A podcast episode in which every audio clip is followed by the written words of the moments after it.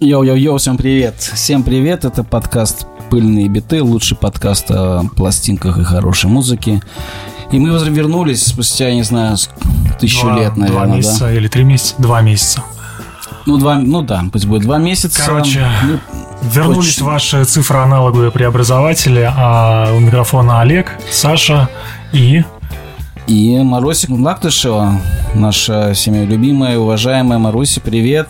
Привет. Маруся, если кто не знает, э, также виниломан, коллекционер и вообще человек э, пытливого ума и Да. глубокого research а, скажем так.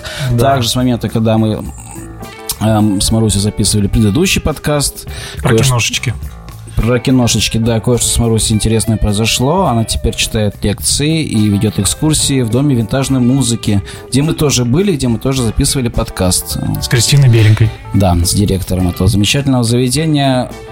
Рекомендуем посетить и музей, и особенно экскурсия Маруси. Ну что ж, начинаем подкаст. А, давай, чтобы у нас а, закрыть гештальт, мы начнем а, с того, что, по идее, должно было быть бонусным выпуском с вопросами от читателей. А, выпуска не случилось, потому что нам было лень, во-первых, а во-вторых, потому что вопросов было что-то маловатенько. Да, маловато, ребят, вопросов. на выпуск не набралось, поэтому мы решили, что мы а, сегодня коротко поотвечаем на все эти вопросы, на все эти полтора вопроса. Вот. Да, а Маруся нам в этом поможет. Да, чтобы А, Маруся не скучала, Маруся будет а, нас интервьюировать этими вопросами. Да, ну слушайте, вопросов не так, чтобы мало. Я бы не сказала, что их совсем уж нет. Ну да, блиц, да, типа. давай Блиц. Вот э, как раз-таки про коллекции наболевший вопрос, почему многие стесняются коллекционирования. Э, нужно развить эту тему. И почему собрание своих пластинок это не коллекция, особенно если там достойные экземпляры. Ну, про собрание. Слушай, мне кажется, что про собрание имеется в виду, это типа, если в наследстве от бабушки достались какие-то советские пластинки, и ты это не собирал, но ты этим владеешь. А, наверное, это об этом речь. Мне казалось, что имеется в виду, что кто-то боится показаться, как сейчас принято говорить, душнилой или задротом. А Вот. Поэтому как- коллекцию Вообще не любой называют коллекционер, собранием. ну да, вообще люб- как сам сам процесс коллекционирования может кому-то показаться типа. А, ты на первый вопрос отвечаешь, а я на а, да? Так ну я, я говорю, тут а, я же А, говорю, их слушайте, два в одном, Нет, да. нет, смотрите, вообще я считаю, что это как раз-таки о том, что- почему люди стесняются свое собрание пластинок коллекцией называть. То есть я, например, стесняюсь, я не коллекционер, потому что коллекционер, вот он задался целью, например, э, там какие-то пластинки собирать, там, весь Pink Floyd собрать. Мгм. И вот он их собирает, вот это коллекция. Э, Весь Pink Floyd собрать коллекцию. Ну, там- я- там не то, чтоб Я тебе много-то. примеры тебе говорю. Ну просто там... Ты, ну, наверное, раз- просто снимаешь с себя ответственность. Я типа, снимаю, я не коллекционирую, они снимаю тут... себя ответственность. Не, ну я, я понимаю о чем-то, да. Принято даже э, различать понятие фонотека и коллекция. Типа коллекция это то, что стоит за стеклом и просто стоит дорого. А фонотека это то, что ты слушаешь периодически. А вот. А, но тем не менее вопрос мне, если честно, не очень понятен. А вот. А, Слушай, мне кажется, тут речь о каких-то комплексах. ну, возможно. А, Из ну, разряда, возможно. что люди боятся коллекционирования, потому что попахивает старперством. Типа, я такой старый скучный чел, которому Ну да, интересно да. сидеть дома, протирать свои пыльные фигурки там, и вот это все. А Что-то я- из этой области. Если мне что добавить, я считаю, что, э, опять же, это про снятие ответственности, потому что коллекционирование сразу тебя обязывает. К тебе сразу придут Ну и да. спро- Мгм. попросят пояснить за, за коллекцию. Да, есть такие ребята. Да. А когда ты такой, ну я просто собираю пластинки, я их просто люблю, как я всегда говорю. Ну или типа это как, знаешь, коллекционер это... Вот, он коллекционер, типа, сумасшедший какой-то. Ну вот-вот, да, о чем я тоже пытался сказать. Ну, будем считать, что мы ответили на этот вопрос, да? Ну, Как, как думаете? Да, я Просто думаю, хочется очень быстро все это сделать, потому что у нас есть интересная тема. Следующий Хорошо. вопрос. Следующий вопрос. А куда послать человека, который только что узнал, что ты собираешь винил и предлагает тебе скупить все его советские пластинки, оставшиеся у бабушки? А, Мгм. Ну, надо просто его послать а, в подъезд, это все отнести. А, почему-то у некоторых людей, которые, ну, типа, не знают, что такое коллекционирование пластинок и в них не понимают, они считают, что вот это все, что лежит на андресолях, а, имеет какую-то ценность, и что ты, ну, ты же сумасшедший, ты, естественно, как аллигатор сразу побежишь на это бросаться. Типа, ни хрена себе пластинки, куплю любое говнище. А, Наверное, что-то вот из этой области. Короче, э, когда мне что-то такое предлагают, я сначала пытаюсь узнать, что там, если там действительно что-то советское неинтересное, а многие, знаешь, говорят еще, ой, да нам типа лень разбираться, оно там лежит, там какая-то стопка. Говоришь, чувак, неси в подъезд. Если тебе не хочется выкинуть, неси в подъезд, там кто-нибудь э, заберет, кому это нужно. Да, да. И все. Но представляете масштабы бедствия в музее. Туда вот тоже такие часто приходят. Недавно пришла бабулечка, принесла от руки переписанный каталог э, пластинок, еще шелаковых. Но вот это вызвало интерес. Там, нашло свою целевую аудиторию. М. А тогда у нас столько пластинок на чердаке, на ну даче. да, да, много этого В общем, барахла все в советского. сад. Можно еще отнести магазин Республика на Тверской, где эти принимают, вот, ну, там, совсем за копейки. А, Либо совок чемодан есть, чемодан ру, где могут просто Ну, чемодан вывести. они вроде как это... Ну, да, тоже, они просто наверное, забирают, и они как реквизит это используют. Ну да, я помню. так что есть варианты, да. Просто в республике могут денег за это дать. Вот. Я как-то отнес, я не знаю, сколько там их было. 30, может, штук или что-то. Получил 1100 рублей и был счастлив этому, потому что... Ну, превратить как бы, мусор в ну деньги, да. да. в принципе. Ну, Хоть знаете, у меня еще есть циничный совет. Можно послать в какой-нибудь сайт э, «Очумелые ручки», где учат делать из пластинок кашпо, подставки под э, бутылки и другие поделки. Ну, или так. Хорошая идея. Еще можно Хорошая. сказать, что они хорошо летают. Типа выкинь с окна. Да, или поехать, поезжать на, на Кавказ или какие-нибудь горную местность. Вот. Но лучше так не делать, это засоряет природу, пластик долго разлагается. Так, давайте следующий вопрос. Следующий вопрос. Как насчет ренессанса компактов? Какой прогноз? Как раз сегодня мы об этом за кадром говорили, но я думаю, Олег лучше скажет. Он- Слушай, Он ну- ими торгует. Ну, я ими торгую, но на самом деле ренессанс компактов и кассет по факту отсутствует. Это он просто это пластинки за собой тащит. Сейчас только ренессанс винила. Э, Компакт-диски, ну, я не знаю, не могу за всех говорить, но мне что-то кажется, что поколение от миллениалов и позже, э, которые уже этого не застали особо, они не понимают ценности компактов. Ну, хотя не хочется, конечно, обобщать, но я буду этим заниматься все равно, поскольку имею какую-то статистику. И очень часто среди людей, ну, типа, не знаю, 25 моложе, типа, нет, я собираю только пластинки. То есть качество вообще не парит. То есть Мгм. многие собирают металл, а я уже высказывал точку зрения свою, что металл на виниле, как правило, звучит похуже, чем компакт-диск. Но это очень частая история. Не на 100%, но часто. И все равно эти люди как бы... Нет, я собираю только на пластинках. Класс. Мне кажется, А. исчерпывающий ответ. Давайте следующий вопрос. Следующий, ну тут немножко провокационный. Многие из нас не за... э, нет, многие из нас задумываются о том, как бы не превратиться в раба коллекции. Как не стать тем самым помятым дядей с несвежим дыханием в туровой футболке 2008 года группы Юра и Хип? Есть ли какие-то лайфхаки? Например, аскеза, самоконтроль, лимиты? Ха-ха-ха-ха. Ну, Не знаю, зубы чистить, чтобы быть со свежим Футболки дыханием. чаще покупать. Футболки чаще покупать. Да.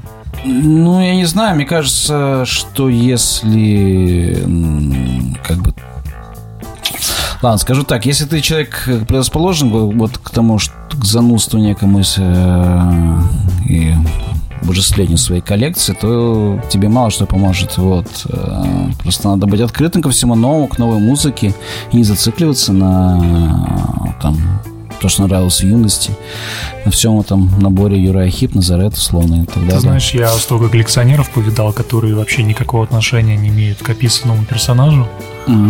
А, Это очень часто какие-то... Ну, у меня довольно много клиентов, скажем так, 45 плюс, наверное, большинство, потому что я все-таки старьем торгую. И, как правило, все совсем наоборот. А, Люди, которые такие вещи собирают, это, как правило, состоявшиеся в жизни мужчины, а, 45 плюс, как с какой-то хорошей профессией, живущие где-то в хорошем месте. Ну, по адресам доставки я это вижу. Вот. Э, Короче, супер вежливые и все такое. Со многими я общаюсь, там товариществую, вижусь и все такое. Э, Почти никто под этот стереотип не подпадает. Мгм. Рабы коллекции, я даже, честно говоря, не совсем понимаю, что это такое. Ну, такой, наверное, что над златом чахнет. Ну, имеется в виду, да, какие-то консервативные слушатели, которые вот э, слушают только вот то, что любили когда-то, и ничего нового не воспринимают. Покупают исключительно вот, из той серии. Ну, это и не коллекционирование в прямом смысле слова, это какой-то довольно... Можно и такое. без коллекции таким стать. Ну, Ну, вот типа я о того. чем, да, я сказал, что просто надо быть занудой. Ну, просто Ну, по да. жизни вообще в целом. Или, как сейчас говорят, душнилой. Это слово мне стало очень нравится. Вот. Надеюсь, мы ответили на этот вопрос. Вот. Можно приходить к следующему. А не кажется ли вам, что бесконечные посты практически во всех медиа о юбилярах и всякие злободневные некрологи – это читерский метод, не спортивный жанр? Нет. Нет, конечно, не Короткий ответ. Нет. Ну, а что в этом такого, я не понимаю. Это инфоповод, это повод о ком-то вспомнить, о ком-то Ну, поговорить. Это... Люди любят всякие циферки, а какие-то даты. У нас хорошо такие посты заходят. Они у Ну нас да. большую часть контента составляет. И норм. Лишний раз напоминает тебе достать э, пластиночку этого исполнителя, послушать ее, сфоткать, выложить в комменты к нашим постам, допустим. А, Именно. по-моему, это прекрасно абсолютно. Да, да. А, это, конечно, не очень э, высокий жанр, потому что, ну, довольно простой, не требует каких-то заморочек, вот это все, да. Это, конечно, не изыскание, не журналистская работа в прямом смысле слова. Но все равно, раз люди любят, что Ну, нет. Я тоже люблю. Ну да, там же мы оба, в общем-то, из э, среды там, журналистской, СМИ, и там это ну, закон, закон профессии. А потом ты не вспомнишь, и тебе в коммент нагадишь, Да. что типа, а вот сегодня, значит, вот Это этой факт. пластинке Супер Трампа 50 лет, там тыры-пыры, почему вы о мне не говорите? И все Вот. такое. Да, не да. поди отмашься, что ты там не Нет. заметил, не знаешь, или общем. это слишком неважно для тебя. Нифига, не работает. Я в Твиттере каналчик один читаю, так там каждый день празднуют какую-то дату из истории Битлз. Вот они там записали то-то, вот они там э, очередной дубль сделали, там кто-то почесался, не знаю, машину купил, чихнул. В общем, там каждый день какой-то повод. Да, ну, Повод выпить да. портвейна. в защиту нашего канала тоже скажем, что у нас не только такие посты, бывают какие-то более спонтанные, более личные. Вот. Ну, на, на ежедневной основе такое тяжеловато делать, а поскольку так получается, что канал у нас регулярно что-то пишет, то м, такие посты самый, самый раз вообще заходят. Окей. Давайте а, дальше. Да. Ваш топ-2 телеграм-каналов о музыке. О, ну, это сложный вопрос. Их гораздо больше. Вот. Мне нравится читать тех э, э, журналистов, авторов, чей стиль мне нравится. Извиняюсь за тавтологию. Вот, всякие там Денис Бояринов. э, вот недавно у нас был Сергей Степанов, Ник Завреев, вот, который про электронную музыку. Вот этих ребят я прежде всего. А, ну и какие-нибудь популярные, типа Коли Редькина. а, Broken Dance, хоть там не совсем моя музыка, но зато парень крутой и аналитика на уровне, как говорит Олег. Ну, А вот. уровень, Уровень э, гл- аналитики. глубины познания изучения очень высокий. Меня это очень радует всегда. Так, Олег. А, Я вот из двух, ну, если топ-2 называть, а, обязательно надо «Бухарин слушает». А, Несмотря на то, что там отключены комменты, лайки, и это просто посты в космос, а, я оттуда иногда что-то интересное для себя выцепляю. А, Потому что мне сейчас, честно говоря, сложновато для себя что-нибудь новенькое найти. Мгм. А, Зажрался, короче. Но вот Бухарину удается, короче говоря. Либо Ну. он обращает мое внимание на что-то, на что я до этого не догадывался обратить внимание. Это раз. А второе, хотелось бы, наверное, упомянуть канал. Он больше существует как ВК-паблик, но и в тележеньку то все дублируется. Короче, паблик называется «История электронной музыки». А ведет это все Георг Паладьев. А, Там очень классные посты про электронную музыку. А, И плюс он публикует всякие миксы артистов, которые для него они записывают. Российских я имею в виду. Ну, как правило, Россия, СНГ. А, Всегда есть что послушать. То есть, короче, я что-то работаю, а, мне нужен какой-нибудь фон какой-нибудь, не знаю, драмчик послушать, хаус послушать, дип-хаус, еще там что-нибудь, ну, что-нибудь такое, что сильно мозг не насилует и не требует моего внимания. А, что я делаю? Я обязательно лезу в паблик истории электронной музыки, ищу там какой-нибудь mm-hmm. свежий showcase какого-нибудь музыканта, которого Георг продвигает, и, значит, э, за поями все это начинаю слушать. Плюс там истории лейблов, плюс там истории музыкантов, плюс они сами переводят какие-то документалки, книжки, отрывки, статьи. В общем, очень интересно.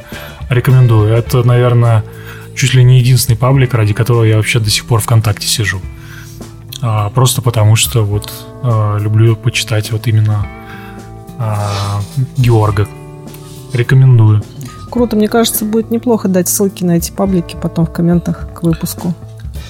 Ой, ну учитывая, что у нас тема такая, где тоже будет большой список. Э, да, я думаю, что мы так, ребята, забьем, если кому-то интересно. Э, пишите в комментах, да, что нужно. Может, мы кое-что другое, я думаю. Короче, да, если будет лень искать ссылки, пишите нам, мы все скинем, а так вообще можно и это да, потому что я ни, ни одного названия канала не назвал, только журналистов, да, а вот я сейчас понял. Но давайте пишите в комментах, если вам это действительно интересно, мы поделимся. Так, у нас осталось три вопроса. Давайте. А, как технически происходит процесс записи подкаста? Какие присутствуют процессы и ритуалы? Расскажите про постпродакшн. Или, может быть, какие-то веселые казусы, случаи?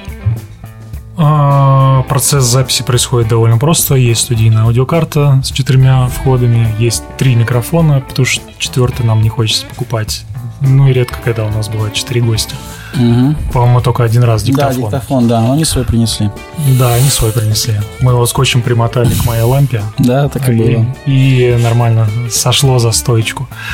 А, в общем, все это пишется в Reaper. У меня просто шаблончик, в котором уже примерно почти все настроено. То есть там есть влет, вылет, там вот это все, фоновая музычка. То есть я, как правило, просто чищу запись потом. А, все по уровню выставляю. А, хрена хренаков продакшн, что называется. Вот и весь постпродакшн. Да, а ритуалов никаких особо нет. Мы, как правило, встречаемся, если с гостем, мы полчаса что-нибудь потрендим, попьем кофе. Э, обсудим дела насущные, да и все на этом, пожалуй. Да. И приступаем к записи. Либо сразу приступаем, если гости спешат. Такие да. тоже бывало. А из казусов, наверное, хочется вспомнить, как мы с Бухариным э, в закрытом кафе а, встречались. А, точно, да. Это да, была да. довольно забавная история, да. потому что э, мы довольно долго не могли с заведением под названием Кода согласовать дату подкаста что-то вот у нас не складывалось как-то. В итоге дата была назначена. Э, да, кстати, Коди передаем большой привет. Да, потому что да, там кофе и пластиночки. Это хорошее такое кафе. Оно, по-моему, находится прямо рядышком с 16 тоннами. Там, да, в да. переулочке. Минутах нескольких пешком. Да, да, там очень недолго пройти. Место совершенно потрясающее. А, очень атмосферное и в, и в хорошем арт-пространстве ну находится. Ну да, история была такая, поскольку я первый туда приехал, приезжаю, а там закрыто не вообще и все выключено, все закрыто. И я не знаю, что делать, я пишу Олегу, тут пишет, соответственно, людям из кода. Они говорят, что нам пришлось уехать, но вы можете открыть дверь, ключ под ковриком, собственно. так мы и сделали. В итоге мы там похозяйничали. Ну, ничего мы там не пили, не ели, и пластинок тоже не трогали. Вот. Ну да, ну в общем нам сказали, располагайтесь, чувствуйте себя как дома и все такое. И не забудьте потом закрыть и выключить. И обратно под коврик. Обратно под коврик, да. Собственно, мы провели подкаст и да, вот Закрыли? это уровень доверия. А, нет, там пришла уборщица, мы э, точно, она, мы она долго ждала, кстати, когда мы закончим. Я помню, ну, я еще думал, что это за тетка. Вот, потом стало понятно. Окей, давайте следующий вопрос. Следующий вопрос, как ни странно, мой. О, точняк. Ну, он тоже про какие-то байки, истории из жизни коллекционеров, подкастеров, блогеров. Ну, про подкасты уже рассказали. А, Короче, у меня есть готовая история, которую я сразу помню. А, однажды приезжает ко мне, значит, новая партия пластинок. Достаю одну желанную пластинку. Я уже не помню, что там было. То ли Gentle Giant, то ли Spooky Tooth. Ну, короче, какая-то культовая группа из 70-х, а, которую я очень хочу. И по заверениям а, селлера она была в охренительном состоянии. Я купил за довольно большие деньги. Достаю эту пластинку из обложки, а она расцарапана просто в хлам. Я думаю, блин, что такое? Начинаю, короче, писать гневные письма э, селлеру, а потом э, что-то тряхнула обложку, из нее выпадает сингл в обложечке. 7-дюймовочка в обложечке, группу, которую я вообще не знаю. А, я начинаю пробивать ее в дискоксе, этот сингл стоит почти 200 долларов. Он у меня до сих пор лежит. А, не знаю, что с ним делать. Рамочку повесить. Короче, я просто охренел. Вот какая-то была гараж-панк группа, у которой э, даже альбомов не было. Просто вышло там несколько семерок и все. Ну, вот такая вот простил. история. Ну, Да. пришлось простить, да. Я сказал, что вопрос снимается, сорян, тут как бы...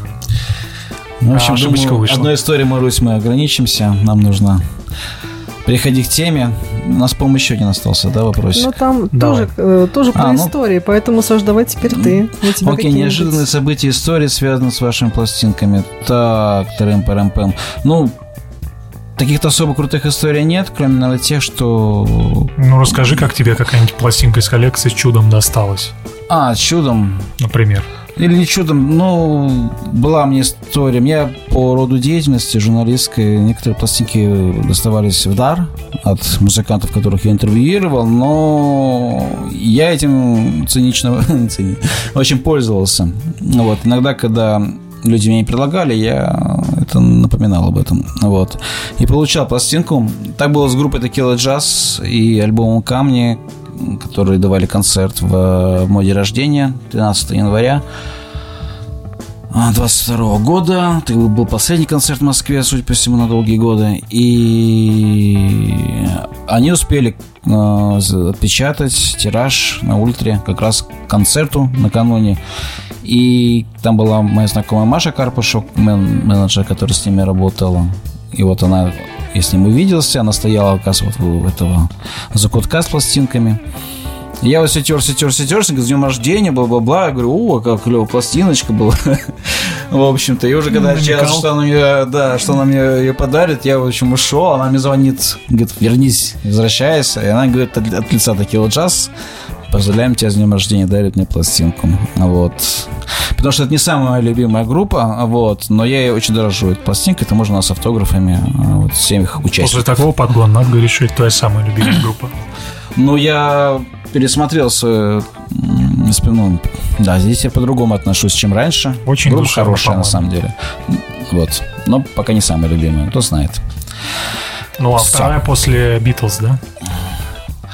Ну да, и после руки вверх, да. Ну, хорошо, хорошо. Все, let's go. Мы переходим к теме э, нашего сегодняшнего выпуска. Она у нас очень классная. Я не знаю, конечно, мы успеем ли мы все Давайте охватить. договоримся, что мы просто не будем торопиться. Да, теперь мы не будем торопиться. Вот. И тема такая. Книги о музыке. Почему мы ее выбрали? Потому что у каждого, мне кажется, меломана себя уважающего, помимо пластинок, там, дисков, еще чего-нибудь, есть полка с книжками о музыкантах, о каких-нибудь там явлениях культурных, э, ну и прочее, прочее, Ну, прочее. биографии, энциклопедии, просто клевые книжки. И и далее. фотоальбомы красочные. Ой, да, альбомы Это вообще бесконечная тема. Ах, вот. Марусю мы позвали, поскольку она человек в этой- ну, и в этом вопросе суперкомпетентный. А, И- Короче, мы двоечники, а Марусь много чего читала. Как- Вот. Саш, как ты меня назвал? Человек глубокого research а? Да. Я теперь буду так представляться. Окей, окей. Бейджик надо Это была чистая импровизация, не, не самая моя лучшая, но я рад, что тебе зашло. Ну что ж, Маруся, давайте начинать. Я думаю, как ты это делаешь Давайте мы начнем э, со структуры, да, Да. что мы эти книжки поделим на разные категории и будем их вот так и обсуждать. Ну вот у нас э, сложилась такая классификация, ну я думаю, что Саша поддержал, поэтому я говорю у Мгм. нас, э, что это биографии, э, автобиографии и ну, чьи-то написанные. Мгм. Э, Дальше про устройство музыки, как э, что устроено, э, потому что у меня есть некоторое количество книжек на эту тему. И дальше... э, Музыковедческие их назовем, да? Ну, давай, да, музыковедческие. Э, У меня также есть некоторое количество книжек, которые про музыку и мозг, как вообще это воздействует на человека, потому что меня эта тема не перестает интересовать. И, и да и все, наверное. Ну, еще А художка всякая. Подожди, а- а у меня еще философия есть. Мгм. Музыкальная философия. Да, Ну, вот и- есть такие книжки, я их еще не дочитала даже. А я вот такую еще категорию увидел, типа о явлениях и культуре, то есть не о конкретном э, исполнителе или группе, а вот каком-нибудь ярком явлении, типа там о гранже, или там о брит-попе, или... Ну, А А панк-роке. а, как, Вот. как это устроено? У меня Да? оно вот туда же. все хорошо. Значит, Мне кажется, есть что И поддержать. художка. Про мозг и философию я не Вот знаю. С художкой, кстати, у меня были проблемы. Я понял, что я ничего не знаю про художку. А что там вспомнить, кроме страха и ненависти и вот этого всего? А, ну это же не совсем про музыку, просто контркультурная такая вещь, которая Ну прям да, стала а вот культовой. художка про музыку это как? Ну, бывают лю- люди писали какие-нибудь биографии каких-нибудь групп, э, типа в художественном стиле, да, я такие читал, типа А, про худож- Битлз, это не очень. Например, Не, про ну это книга биография, «Корни это травы», не например, да, про, по которой был снят фильм, либо сначала был снят фильм, Ладно, это я думаю, что художка нам может прийти по ходу. Ладно. Вообще, пока я пытался вспомнить книжки, я один среди вас не готовился. Пока я пытался вспомнить книжки, я понял, что я гораздо больше читал журналы. Ну, А также статейки в интернете, форумы и все такое. Поэтому мы книжечек, тоже читаем. книжечек, Уверен. наверное, будет не так много. Я учился все-таки по журналам типа Classic Rock, там Dark City, Rolling Stone и вот это все. Да, да, да, знакомая тема. Лады, давайте, наверное, начнем с э, автобиографии, я предлагаю. А мы биографии и автобиографии разделяем, я думаю. разделяем. Да, То есть что... только авто это вот сам написал. Да, да, да. Ну, с помощью литературных негров чаще всего. Ну, таких Ну, подробностей хорошо. я не знаю. А, Ну, ладно, мы не будем углубляться. Давайте Короче, начинать. мой топ-1 это по-любому Кит Ричардс «Жизнь». Безусловно. А он сам написал или как раз у него негры были? Да я думаю, он просто нагов... Ну, как это при... обычно при... Обычно ты пишешь сам все, что можешь вспомнить, э, а потом отдаешь это какому-то культурному А человеку, кажется, который обычно, это да. прев- превращает в книжку. Мне Я думаю, кажется, это как в так. фильме с Макгрегором э, забыл и забыл кем еще. А, А с Конором Макгрегором. Ионом Макгрегором. А, ну, ты говоришь, у тебя приходит, собственно, писатель литературный негр, а вот, и это не расизм, кстати. Это фразеологизм, идиома. А, ты что-то наговариваешь, а он тебе задает какие-то вопросы наводящие, и при этом все пишется на диктофон, а потом это все уже расшифровывается и суммируется, и с одобрения автора. Мне кажется, так чаще делать, потому что самому писать вот, вот такую толстую книгу, я просто у нас с собой Кит Ричардса «Жизнь», она толсте- толстенная. Я сомневаюсь, вот, при его Не, ну она шрифтом еще таким с палец написано просто. Да. Ну, не знаю, вот, ребята, в комментариях пишите, как это обычно происходит. Мы Так, об этом не знаем и знать не А хотим. про Кита Ричардса жизнь, ну что сказать, это один из, один из лучших рок-мемуаров вообще Эва.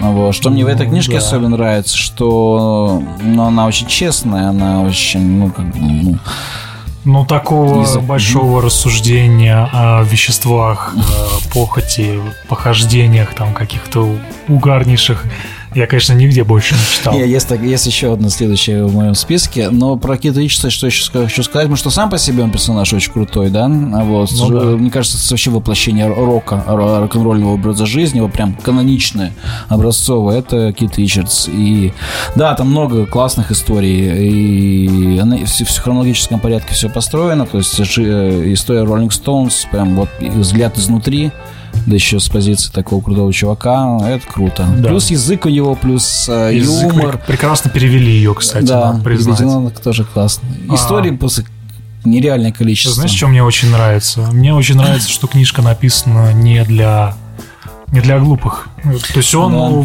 он там очень много рассуждает, допустим, про то, как а, про гитары, про дерево, про усилители, про микрофон. Он Да. такой говорит, вот там у меня такой-то комбик, там такие-то лампочки, я вот это вот туда, тут покрутил, тут нажал, а вот тут у меня такие-то струны, а вот тут такое-то дерево, а все потому, что вот такое-то дерево звучит лучше, чем такое-то дерево. Он об этом очень много рассуждает там, про звукозапись. Причем про звукозапись я там так оборжался просто, пока читал, где он а, писал Ой, дословно процитировать сейчас не смогу, но из разряда почему мы записывались там на такой-то студии там 60-х на один микрофон и все звучало охренительно, а сейчас у меня их там 12, а звучит так, как будто кто-то роняет говно на кровельное железо. Вот. Да, таких оборотиков там много. Да, да. В общем, мне, мне как человеку, близкому гитарному миру, звукорежиссуре и всему такого, это очень нравилось. Плюс его рассуждения про то, как какие-то блюзманы там а, играют, что типа вот этот он берет вот такую-то ноту, а вот тут, когда мы переходим вот сюда, он берет вот эту ноту, и вот это типа так офигенно звучит, потому что это вообще самая ленивая нота, которую только можно взять. Это типа такое упрощение к самому воплощению минимализма. В общем, такие у него рассуждения. То есть видно, что чувак охренительно понимает, что он делает. Потому что вопреки множеству историй там от Юрия Лозы и прочих, что он типа играть нифига не умеет, ничего подобного, э, просто стиль такой. То есть он э, сознательно выработан именно вот э, в лучших традициях древних блюзманов, которые максимально упрощали свою игру, потому что, ну а что ты сделаешь на двух струнах там, знаешь, если у тебя остальные четыре порваны. Вот. Вот это мне жутко понравилось. Я прям с этого тащусь. Так, можно я со, с, а, сорян, вот назову следующую есть, да. книжку? А, как раз вот я сказал, что есть похожие по насыщению там всяких угарных историй и прочими веществами. Книжка это называется «Скартиш». Я не помню, как у нас перевели. Это Энтони Кидиса биография. А, я еще не читал. Но вот, она дико интересная тоже. Вот как и жизнь Кита Ричардса. И тоже абсолютно рок-н-ролльная, только если Кит Ричардс все равно как-то был парень с головой, то есть, если он там торчал, но он там, кстати, тоже это описывает, у него была своя система, то делал он это как-то очень правильно, не, ничего не нарушая, периодически попускаясь, и потом уже совсем завязал, то Кидис абсолютно был безбашенный чуваком, который про, извиняюсь, просирал ну, все, что можно. Абсолютно бедовый был парень. Ну, там все прямо с детства началось да, уже. тем более у него началось да, лет 6, 8, 8. В 6 8 это... лет? Что? 8 лет он либо первый косяк покурил, либо в 10 лет он первый косяк покурил. Единственное, лишился лет 12, а до этого он уже попробовал. Насыщенная Кокаин. А, наркотики зло, сразу скажем. Вот, мы против. Мы это осуждаем. Хочется Абсолютно. сразу процитировать одного персонажа фильма «Реальная любовь». Дети, не покупайте наркотики. Да, становитесь рок-звездами, да. И получите наркотударом. Вот, ну... И будете получать Очень насыщенная жизнь и невероятно увлекательно читается. Плюс там описан период, как раз который мне наиболее нравится. Red Hot Chili Peppers, это альбом э, Californication. А, Californication? То есть, до начала нулевых. То есть, э, и... А Californication это разве не конец 90-х? Это не 99 год, но книжка до 2000, там, ну, в начале нулевых написана, то есть mm. там заканчивается ну, то есть, Первым, когда он как раз годом. Э, в трезвость ушел. Да, вот, да, и все-таки, да, и не вернулся. Но он абсолютно честно и искренне рассказывает о том, как ему было непросто и как он постоянно срывался. Когда все уже было налажено, все хорошо. Какие совершенно дикие истории, как он прыгнул в бассейн без воды, э, чуть не там все не поломал. Еще какие-то истории, как он там с рехаба сбегал, тоже тоже проявив чудеса атлетизма и, так далее. Ну и много секса, конечно. Секса на дофигище. Вот. И вот, много бугара. Но, тем не менее, это очень искренняя исповедь э, наркомана, рок-звезды без, без каких-либо там выпячивания себя или там как-то как бы сказать. В общем, как, такой, как он есть, такой он в книжке. Вот так вот. Все, я все сказал про эту книжку, рекомендую. Марусь, у тебя есть что-нибудь? Ну, я, наверное, добавлю, что, в принципе, вот это описание, то, что сейчас Саша дала, оно mm-hmm. подходит еще и к автобиографии Элтона Джона. Mm-hmm. Единственное, что меняем рок-звезду на поп-звезду и получаем такой же, такой же дисклеймер. Действительно, это история про звезду, про наркотики, про рехабы. Но единственное, что у Элтона там повеселее история с этим. Ну, то есть он э, тоже оказался в рехабе сознательно. Э, и потом долгое время, ну, там, типа, лет 10 ходил на встречи анонимных алкоголиков, э, довольно-таки так, прилежно, можно сказать. И потом э, партнеру своему тоже это посоветовал, скажем так, поддерживал его. Ну а э, в отличие от книжки про Кита Ричардса, автобиографии, автобиография Элтона Джона перевела, переведена безобразно, к сожалению. А. Так что я в какой-то момент бросила ее читать на русском, купила на английском и продолжила, потому что некоторые обороты все-таки Элтон Джон так не говорил совершенно точно. Иногда такое бывает с переводами, что ж поделаешь. Ну, бывает, а, да, да, не всегда везет. И то же самое, что Кита Ричардса, что Тона Джона, слава тебе, Господи, длинная жизнь и творческая в том числе. Поэтому в какие-то моменты уже становилось, ну, как бы, долго читать. Так что я бы не, не стала ее прям таки всем рекомендовать, но Мгм. да, если в какой-то момент будет интересно, то можно. Ну, окей. Окей. Так, а, из рок-н-ролльных автобиографий, наверное, можно вспомнить еще Оззи Осборн. Все, что я смог вспомнить, она как-то так называется. А, вы, наверное, ее не читали, судя Нет. по тому, что вы молчите. Не, Я про Ози только документалки смотрела. я не такой большой фанат Ози, но я могу догадаться, что... Ну, слушай, вот она все, не что так. мы до этого говорили, то, наверное, на так же несколько. Слушай, мне кажется, там могут поспорить э, Кит Ричардс и Ози. Ну, Возможно. в общем, да, да. Но надо сказать, что книжка Кита Ричардса написана и переведена лучше. Мгм. А у Оззи Осборна тоже полно байк, там тоже от, э, от- начиная с детства там и до каких-то там нынешних времен. Очень мне понравились главы про семейку Осборн. Э, Это было очень смешно просто. Очень много баек, но мне кажется, он просто ни хрена не помнит. И Ну, поэтому всего. много чего там просто нет, а много чего там в рассуждениях из разряда вот там летучая мышь, мне там что-то потом сказали, вот, э, а я не помню, я не знаю, там вообще этого не было, ну там, знаешь, что-то в этом духе.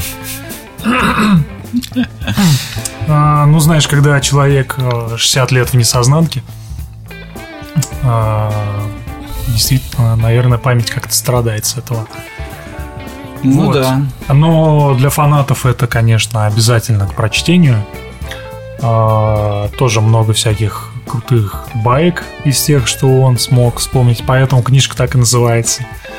Вот, она раза в два, наверное, тоньше, чем а, книжка Кит Ричардса. Ричардс помнит Сейчас, больше. Да, помнит больше, кто хотел сказать, да. Да. Окей. Ну, вообще, конечно, биографий-то ведь очень много автобиографий. Давайте сразу оговоримся, что мы все, конечно, не, не охватим. Да, Поэтому у не надо нам говорить, что на очереди. а как же Кьюр, а как же Radiohead, а как же там туда-сюда, сюда, все, ну просто столько книг. Мы говорим только то, что нам самим понравилось, ну, советуем, да, и что может понравиться вам, вот, если вы не читали. Например, следующая книжка Пати Ну, Смит. либо мы прочитали и не советуем. Или не, да.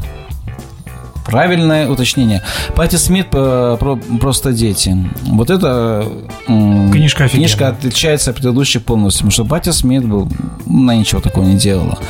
Но тем не менее она в рок-н-ролле была с практически с самого начала, имеется в виду вот с начала появления рок-звезд, там конца 60-х, и жизнь у нее была немного другая. Вот. И э, что мне в этой книжке особенно подкупает, так это язык. Она все-таки литературная писательница, и это, это чувствуется. И там много отсылок вот к, к Рэмбо, вот... э, э, Ой, я задолбался гуглить, когда я читал. И читается, ну, просто, ну, не знаю, плюс он с такой любовью вот к, к, своей, к своей молодости и, прежде всего, к Роберту Мэ- Мэпплторпу, первую ее м, Ну да, в общем-то, книжка-то по большому счету Да. Многом о нем, да. да. Она, собственно, и заканчивается примерно смертью Роберта. Да, при этом там нет вот истории о том, как а, записывались какие-то альбомы, как к ней пришел успех и прочее, прочее. То есть, ну, ну, там рассказываешь, когда к ней пришел успех, но это в самом конце. То есть она описывает свой путь от э, провинциальной девочки из Техаса, приехавшей без гроша э, в Нью-Йорк, в никуда, ночевавшей на улице первое время, до знакомства с Мэпплторпом, отель Челси, всякие разные рок-н-ролльные знакомства от э, встречи от Джимми Хендрикса, Дженнис Джоплин до всей вот этой тусовки нью-йоркской, Луриды, Поли Верлены, Рамоунс и так далее. И всякая вся тогдашняя богема, о которой мы сегодня поговорим. У нас есть еще одна книжка в обзоре. Вот. Потрясающая книжка. Очень рекомендую. Даже если вам все равно на Пати Смит, на рок-н-ролл, если вы попадется просто на глаза, почитайте, она вас захватит, увлечет. Ну, она, она просто очень кра- классная. красиво написана. Да. И да, Пати Смит не так куролесила, как а, те, кого мы обсуждали раньше, но при этом она свидетель истории. Да. Причем А, так- история, столько да, офигенная. тоже историй. Но там. вот как раз а, тот момент, что там очень мало про музыку, мне как раз вот это можно в минусы записать, потому что я как раз это все люблю. Мгм. А там ты такой читаешь, читаешь, читаешь, там 300 страниц прочитал, а ты еще даже до 75 года не дочитал. То есть там вообще э, вот ее музыкальная карьера то и конец книги, там, знаешь, 50 страниц просто. Да. Ну, Даже просто как акцент был не на этом, а на, Ну вот да, на да. молодости и на ее отношениях с, с Робертом Эпплтортом, который вот был ее таким путеводной Ну да. звездой Ну, всю Мне жизнь. лично вот, вот этого было жаль, потому что, ну, блин, я Да, думаю, что про первый альбом Пати Смит Мгм. 75 года можно рассказать много чего интересного, да? Мгм. Ну, потому что это все-таки веха музыки. А там про этот первый альбом, ну, типа, пишет, ну, мы там, типа, на студии что-то записали, вот он что-то вышел, и вот давайте уже 79-й год. И, и вот все. В общем, да. Тем не менее, книжка классная, рекомендуем. Маруся, твой черед.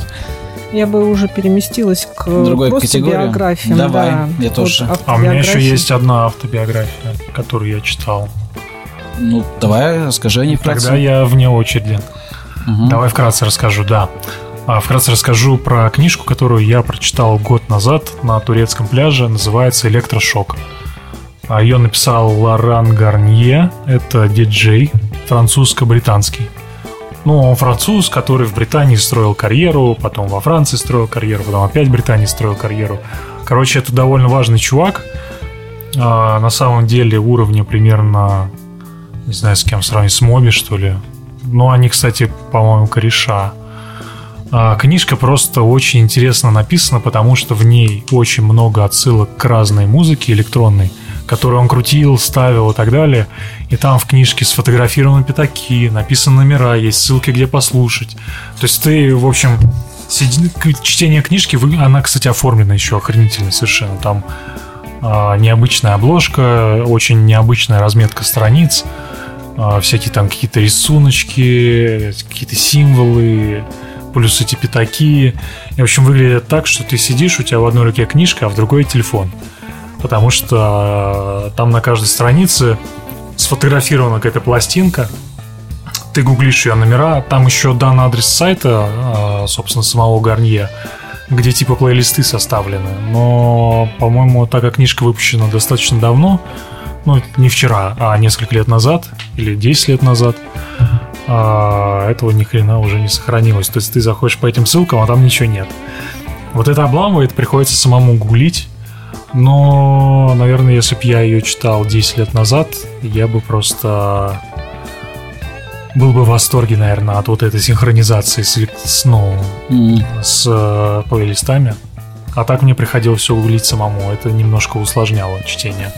Но вот с точки зрения познания электронной музыки, танцевальной музыки, клубной музыки, э, книга классная. Очень э, советую тем, кто интересуется темой.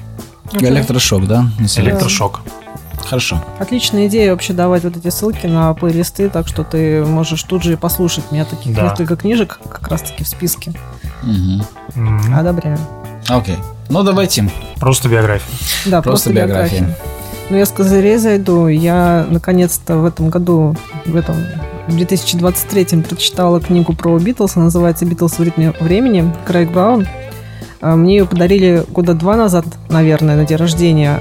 Но она стояла и настаивалась, скажем так. Мгм. Потому что, ну, я люблю Битлз со своих семи лет, и я не прочитала до этого ни одной книги про Битлз, то есть как раз-таки вот статейки, еще там что-то, фильмы, а так, чтобы книгу читать, я как-то это обходила стороной. Мгм. И вот когда я начала наконец-то вот эту книжку читать, я поняла, что не зря, в общем, она настаивалась. А, И завидую тем, кто ее не читал, потому что она очень круто составлена. Это как будто бы ты сидишь с кем-то, ну, с автором, например, на кухне, и он тебе байки травит. Э, Там нет какой-то четкой структуры, там от начала времен, там единственное что-то более-менее хронологичное, и то в обратном порядке. В самом конце, когда они как бы отматывают э, пленку на- на- назад, Мгм. до, там, э, можно сказать, рождения каждого из битлов. И мне еще понравилось, что автор рассматривает разные точки зрения, потому что память, опять же, у всех разная. И там Синтия Леннон э, в одних воспоминаниях одно писала, в других другое, например, и он так и пишет. Перекрестные источники. Ну, типа того, да. Мгм. То есть он так с разных точек зрения, нет вот этого, что было именно так, а не иначе. Мгм. Ну, мне это понравилось, потому что, ну, это хорошая э, точность подачи фактов. Ну и, в принципе, там соб- собраны такие истории, которые, ну, вот, греют душу. Мне Мгм. очень понравилось. Я про Битлз не читал хороших книжек. Вот. Я читал Хантера Дэвиса, и причем недавно только. Вот. И она, ну, все знают, да, это автор, единственная авторизованная чувак, который с ними тусил и прочее, прочее. Но она, вот, мне был интересен только вот ранний период, там было что-то интересное, и гамбургский период там был достаточно подробно. Потому что он их брал интервью, они все еще помнили. А вот 60-е уже было неинтересно совсем. Так что я запомню. Спасибо за совет. В ритме, как сказала. Битлз в, ритме, в ритме времени. В ритме времени. А я про Битлз, знаешь, я читал серию книг Алина Клейсона. Это какой-то чел, который биограф, он какой-то музыкант, он тоже вроде бы из Ливерпуля и тоже играл примерно в те же времена, тусил в каверне и все такое. И он написал книжку про каждого битла отдельно. А, четыре толстых книги. И mm-hmm. вот это довольно интересно было читать.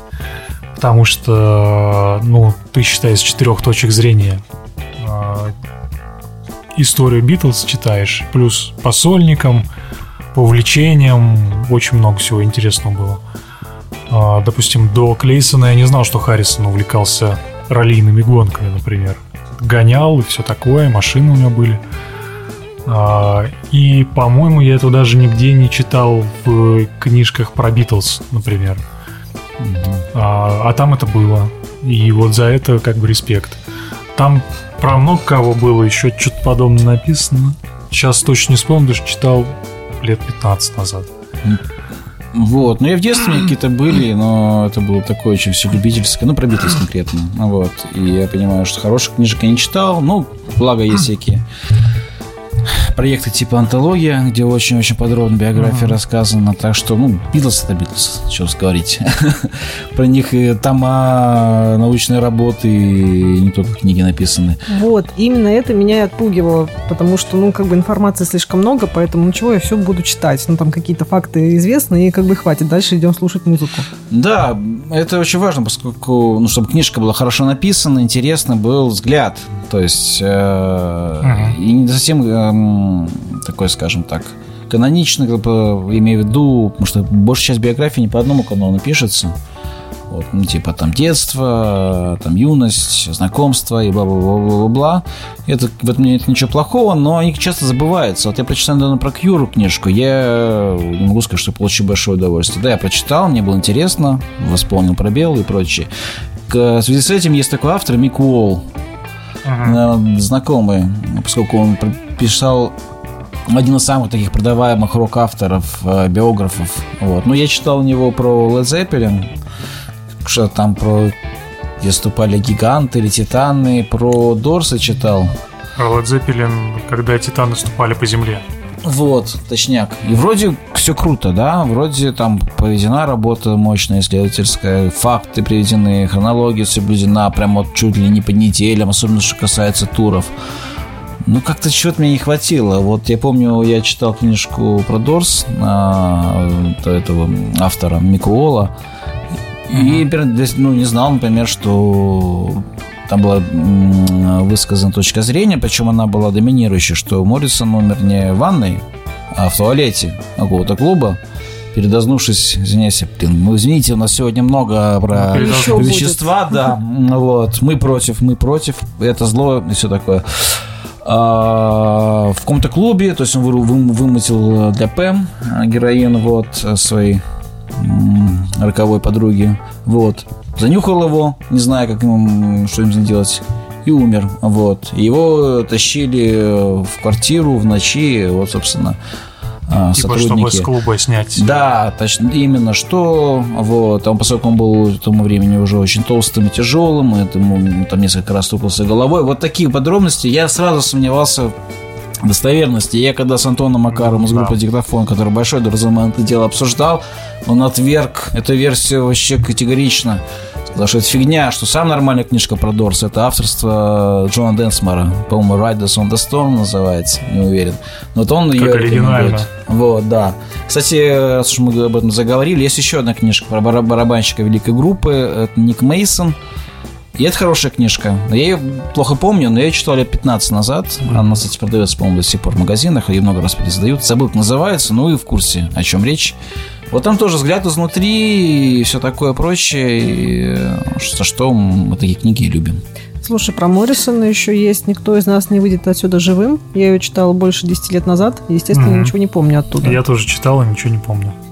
У меня в одно в ухо влетело, а в другое вылетело, и еще и смешалось с этими фильмами про Дорс. Ну вот, А. наверное, это отличает хорошую книгу от, от не очень, да, потому что вот я Кита Ричардса читал лет 10 назад, но я и помню оттуда некоторые факты, особенно ну, вот такие истории, вот помним, мы иногда Да, с, с Олегом да. вспоминаем, мы их оба, а, оба помним, вот. А, А что-то с просто- Ником Уоллом вот, вот все, вот не- Ты знаешь, э, когда Титан наступали по земле, я читал тоже про Зеппелин. Мгм. И меня там жутко бесили вот эти художественные вставки. Когда от первого лица про героя что-то пишет, что-то, что он думал, что он хотел. Плюс Да-да-да. очень большое это увлечение Пейджа, Кроули там и всякой магической хренью. И ты это читаешь, думаешь, господи, когда это уже закончится просто? Что это за хрень я сейчас Грешен, да, читаю? грешен он этот. Вот спасибо, что сказал, да. Вот что мне в нем не нравилось. Да, слишком большое на себя берет обязательство, Да. вживаясь типа в, в шкуру героев своих. Ну да, Такой вот это приемчик. Да, да, спорный. да. Да, ФПС, короче. Мне вот это совершенно не, не нравится. И это, это все читается очень недостоверно, понимаешь? Да, А Ты Вот. просто перестаешь в это верить. Особенно, когда начинается вот эта хрень всякая магическая. И ты такой, чё, масоны, чё? Но это как раз то, что не рекомендую.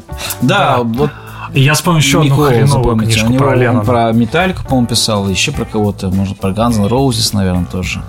Я вот сейчас вам показываю обложку. Вы запомните, пожалуйста, вот это никогда не покупайте и не читайте. Ты не хочешь озвучить это Эта книжка называется «Вместе. Джон Леннон и его время». Автора, Джон, автора Джона Уиннера больше лажи не читал никогда. Там просто все переврали. Какая-то сплошная хрень. Там все, все известные факты о Джоне Ленноне опровергаются.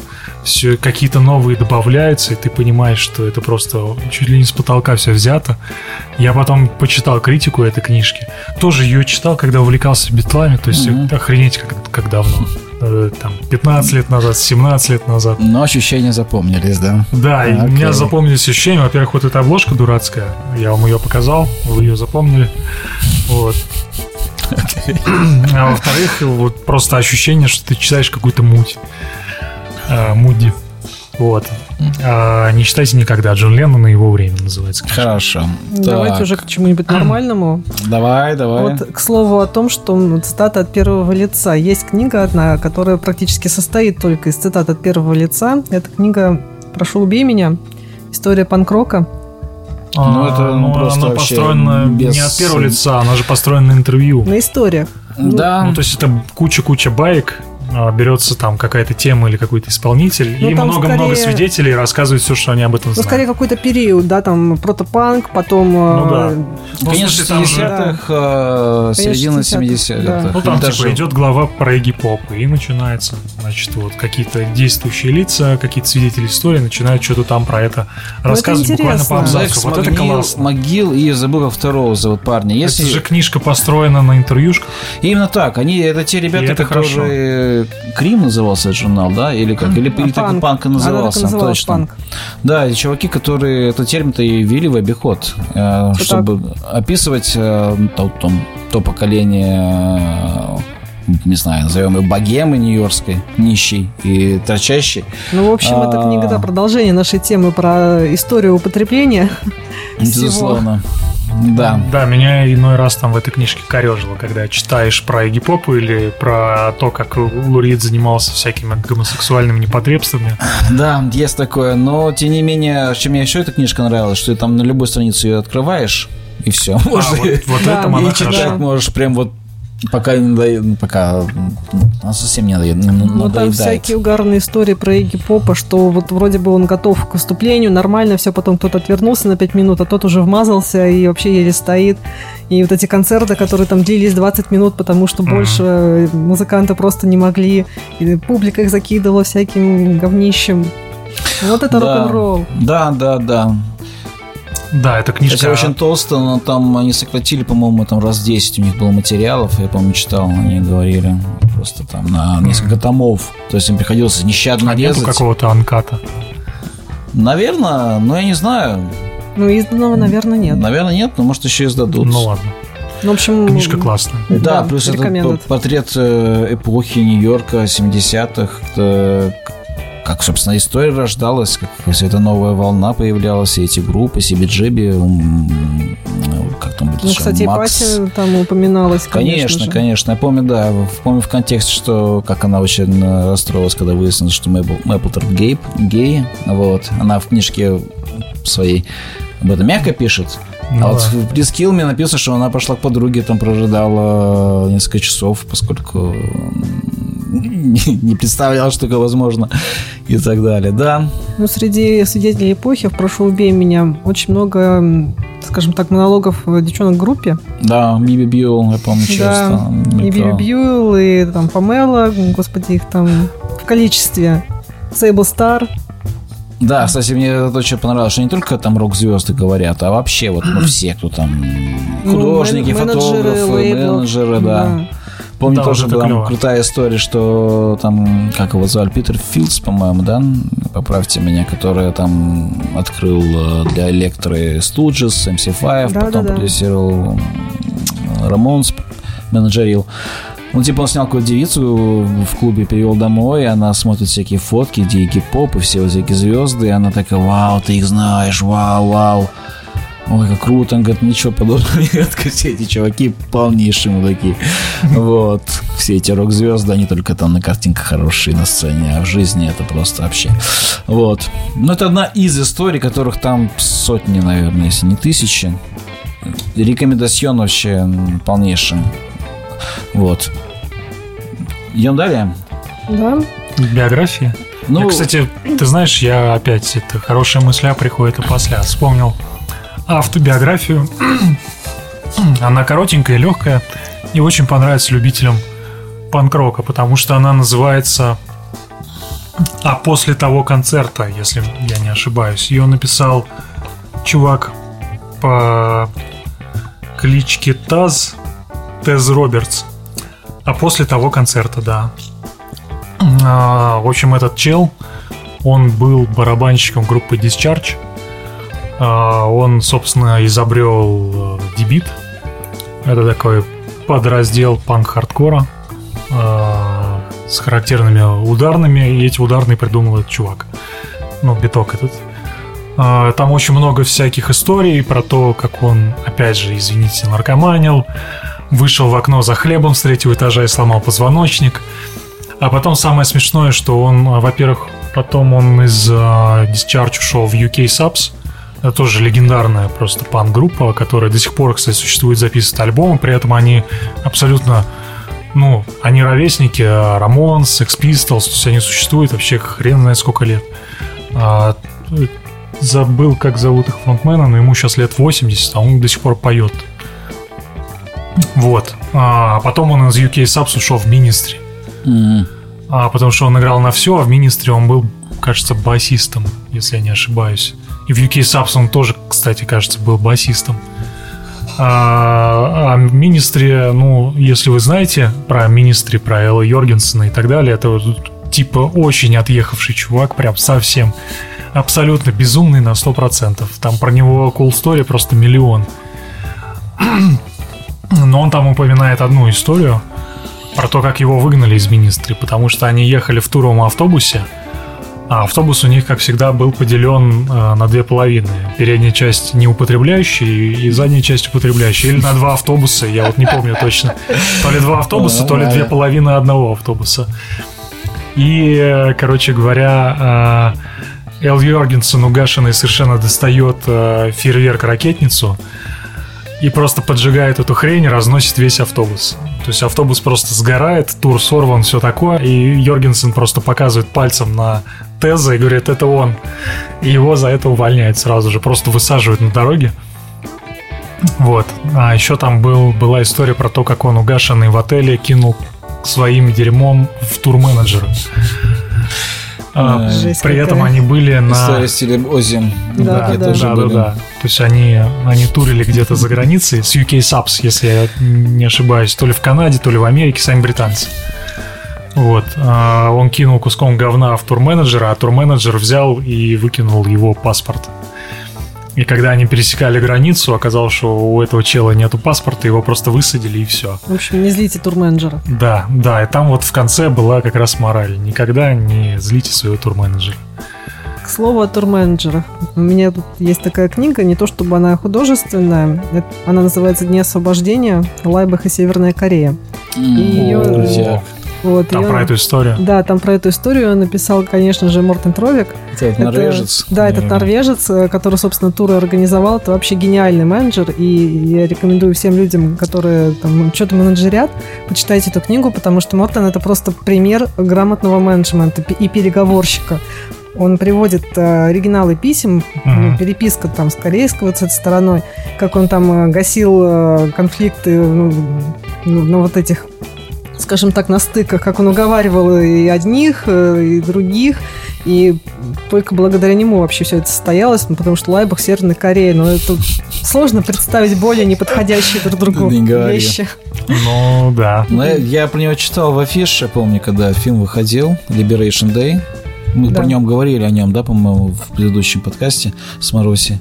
Вот, я помню, что этот парень очень, очень непростой, что он до всего этого он какие-то устраивал странные конкурсы красоты, что-то в Африке среди жертв войны. Ну, в общем, он изначально был парень, ну, То есть он придумал какой-то супер концепт и Да. сам его бежал реализовывать. Ну, говорить северокорейских чиновников э, вот на такое, да еще это... Ну, вот- он не первый, Лайбах были не первые, кого он привез в Северную Корею, то есть э, Мгм. те его уже знали, поэтому это стало возможным. Ну и вот э, в книге там и фотографии прекрасные, она круто оформлена, то есть можно фильм посмотреть, можно книжку Мгм. купить. И э, А можно и то, и то интересная. А сделать. можно и то, и то, как я вот, сделала. да. Тем более, что история просто, ну, она невероятная какая-то. Аналогов нет и не, и не предвидится, как будто бы. Ну, типа того. Окей, да. А, ну, я... Что, моя очередь, да? Ну, смотрите, мы бы говорили про плескилами, которые бы я бы отнес бы а, вот именно к книгах о всяких там явлениях в культуре. Это, э, следующая книжка будет русского автора. Андрей Хаос называется. Это известный электронный промоутер. То есть э, человек, стоявший у истории э, истоков электронной музыки в России, и вообще рейвов, и air и так далее. Корпорация счастья называется. История рейва в России, собственно, коротко и ясно. А, дико я недавно ее прочитал, поэтому я ее и по свежим впечатлениям и внес в этот список. А, Конец 80-х, сейчас, точнее, даже начало самых 90-х, а, эпоха капитализма зарождающегося и новых возможностей и пару э, ребят, братья Хаусы, э, занимают пустующую квартиру в Петербурге в Мойке на, на Фонтанке царскую. Устраивает там первую в России, в истории вообще России Советского Союза тогда еще клуб танцевальный. Вот с этого все начинается. Куча классных историй, 90-е неповторимые с их э, разборками, бандитами и бешеными бабками и возможностями и прочего-прочего. Куча звезд, э, художников типа Тимура Новикова, Сергея Африки, группа Калибри, но кто-то нам не фигурирует. Э, Мне наиболее интересной казалась первая половина, вот, как про становление и про все эти э, Гагарин Пати и прочее, прочее. Чем вторая, когда уже пошла коммерция, клуб Тоннель, вот это уже не так интересно читается, но тем не менее э, отличный памятник э, эпохи. Ты знаешь, Вот. я, я ее начинал, но я ее не осилил. Я понимаю, это много имен. Очень много имен, да, я никого не знаю. Неизвестных. Я тоже Я взял не такой, всех. чем Вася Пупкин от Коли Жопина отличается? Чё? Я вот на это забил. И То есть я, я знал просто- там художников, от некоторых ребят, вот. Но я на это просто забил. Я понял, что, блин, читается легко. Там много всяких необязательных таких деталей, но благодаря которым вот э, портрет эпохи вот прямо полноценный. Вот. И что немножко разрушает миф, что 90-е это был не только кошмарные, нас принято ими пугать, а много чего было там классного, веселого и как-то люди жили и веселились, и устраивали Ну да. такие вещи, которые сейчас невозможно представить. Эти перформансы, Вадик Монро и так далее, подобное. Или вот это там у них была классная акция, я вообще ничего не знал. А, как они устроили э, выставку картин новые художники еще в начале самых 90-х на этих разводных мостах. То есть они во время днем или как-то там педутовых развели, они умудрились там на леске что-то там на, на вот, вот- вот закрепить. И когда они их развели мосты, получилась галерея, условно говоря. Это же круто. Круто, Вот, круто. это, это вот, вот дух э, начала 90-х. Сразу Свободные люди. выходка арт-группы «Война» или как Да, да, да, да, да. Не будем цитировать, эту акцию. Значит, нас заблочат. Все, я все сказал. А, окей. Ну, я могу продолжить, пока Олег думает. Да я не книжку вспоминаю, я про то, что как портрет 90-х и так далее, я просто Трахтенберга читал. Тоже было прикольно. Ну, Там это ничего, это не про музыку, это просто угарный чел. Точнее, я его не читал, я его слушал. Потому что он свои же книжки сам же записал в виде аудиокниг, и это слушать вообще кайф просто. Ну, там как раз, да, про вот этот портрет 90-х, там очень много. А, Это не про музыку, но я рекомендую как-нибудь послушать. А, Да. Просто, просто классный чувак был. Был прикольный, да, Трахтенберг. Давай, Маруся. А у говори. меня про нафталин, как обычно, я эту книгу уже рекомендовала, но хорошая повтори. Книжка называется «В поисках потерянного звука» Андрей Смирнов. И то же самое можно найти его лекции на Ютубе, а можно книжку почитать. Я, конечно, книжку рекомендую, но и вооружиться Ютубом, потому что все-таки какие-то вещи можно ухитриться послушать. Короче, это книга про эксперименты с э, музыкой, э, с электронной музыкой в раннем СССР. То есть это 20-30-е годы. Вообще, Мгм. конечно, тоже сложно представить э, электронную музыку в это время, но так получилось, что... эм, То есть Лев Термен, вот это вот все. вот не только, понимаешь, мы помним про Термена только потому, что он вовремя свалил в Штаты и там как-то развивал свои вот эти терминвоксы. Причем, ну да, конечно, про него тоже есть огромная глава в этой книге, и я потом даже нашла какую-то документалку из середины 90-х, где было интервью с барышней, которая играла в его оркестре, там была его примой, можно сказать, он там под нее терминвокса э, делал. Но еще э, были такие имена, как, например, Арс- Арсений Авраамов. Это тот человек, который считал, что нужно всю э, скажем так, буржуазную музыку выкинуть, она не нужна. В принципе, исполнитель не нужен, потому что это такое необязательное промежуточное звено между композитором и слушателем. Поэтому музыку нужно делать, э, ну, как бы мы сейчас сказали, электронную. Самовоспроизводящуюся. Да, ну, поэтому э, придумывались какие-то другие способы музыку писать, там рисованный звук был, много всяких экспериментов. Тот же самый Аврамов придумал гудковую симфонию, э, и вот в центре Зотова была даже какая-то реконструкция. Я на самом деле не выдержала, потому что такое количество выстрелов слушать я как-то не вывожу. Ну а так она действительно состояла из э, гудков заводов, пароходов, э, выстрелов пушек и так далее. Ну, это супер-пупер индастриал вообще трушный. Абсолютно, да. И все это продлилось относительно недолго, где-то года до 34-го все эти эксперименты, потому что потом это признали, скажем так, э, ну, борьба с излишествами, со всякими, э, всех разогнали, кого-то посадили, как водится. И вот этот э, автор Андрей Смирнов, он инфу собирал, ну, по крупицам, раскопки, можно сказать, производил, потому что, ну, ничего не сохранилось, по сути, Ну кроме терминвоксов.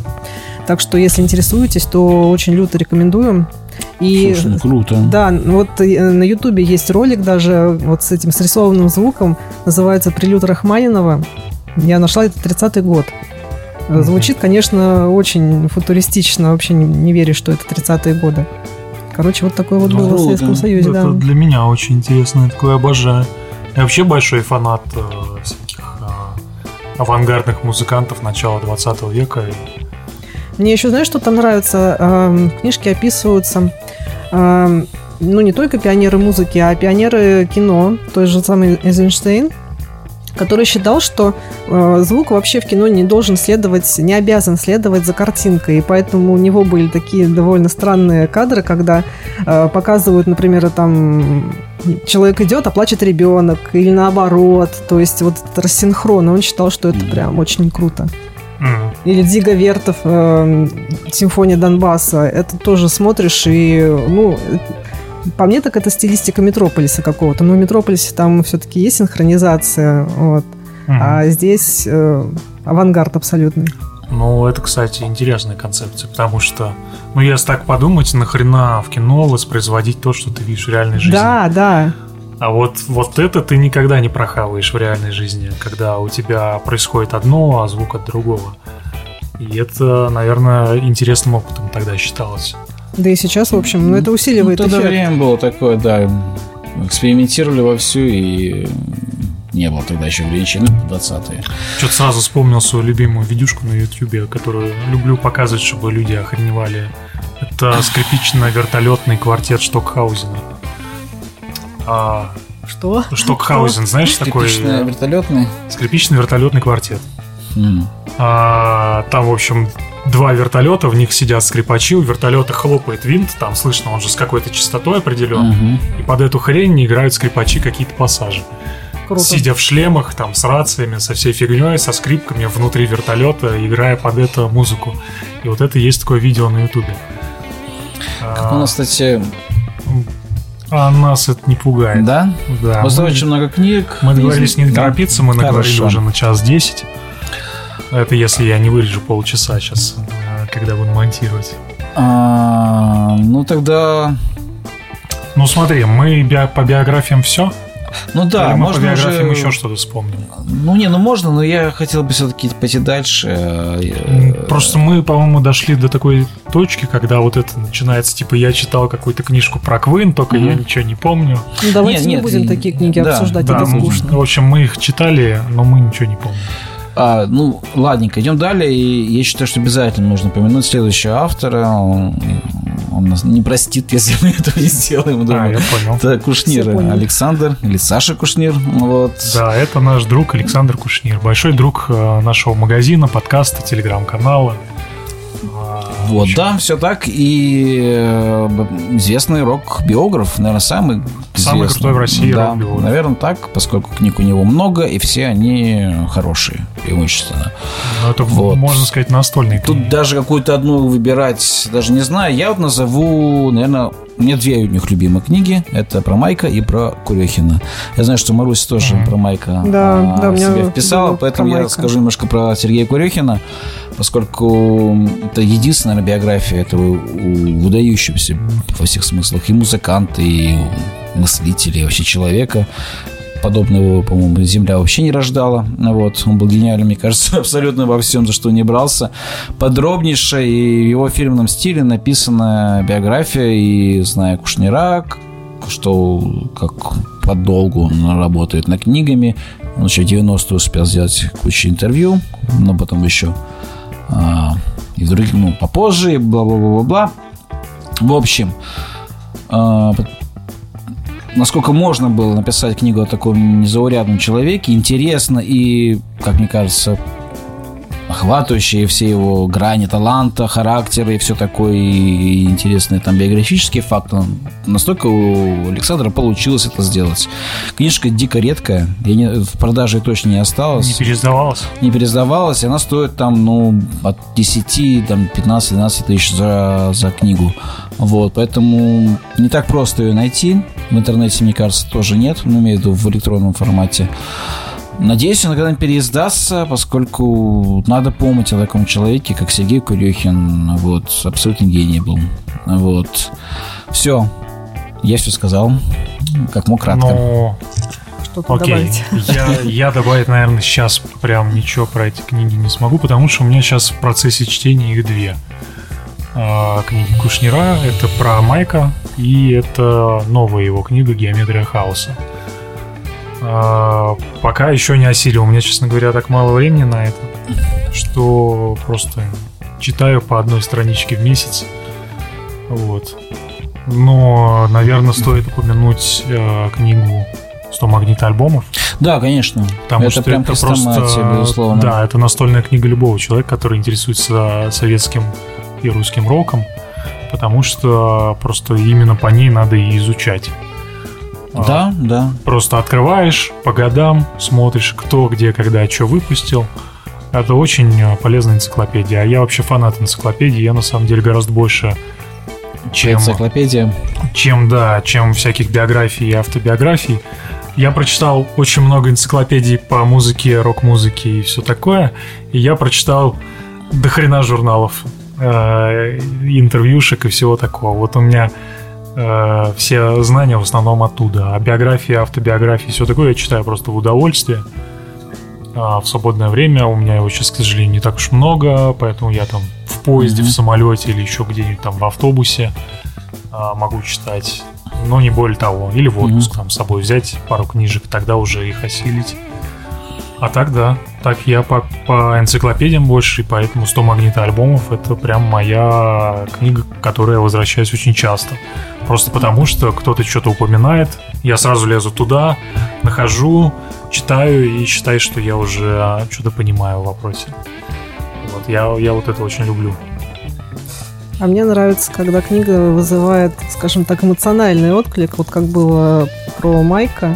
Угу. Во-первых, я не ленилась, таскала с собой эту книгу в какие-то в метро, там чуть ли не на ходу ее читала, потому что Господи, она 2 килограмма весит, если Ну не вот больше. представляешь, вот ну, так. Я тоже себе так делал. Да, настолько захватила, и действительно я как-то очень эмоционально восприняла всю эту историю, очень сопереживала. Ну, она трагичная, ну, конечно. трагичная и написанная так, что ну да. Да, цепляет.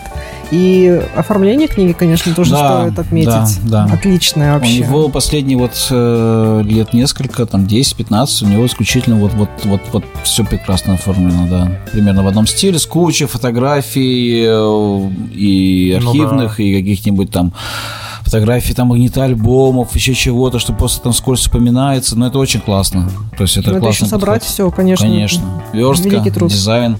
Вот как раз аквариум книга в этом плане еще круче, поскольку там еще и специальные иллюстрации каждой главе написаны, нарисованные. То есть он серьезная работа. Ну, там супер заморочено.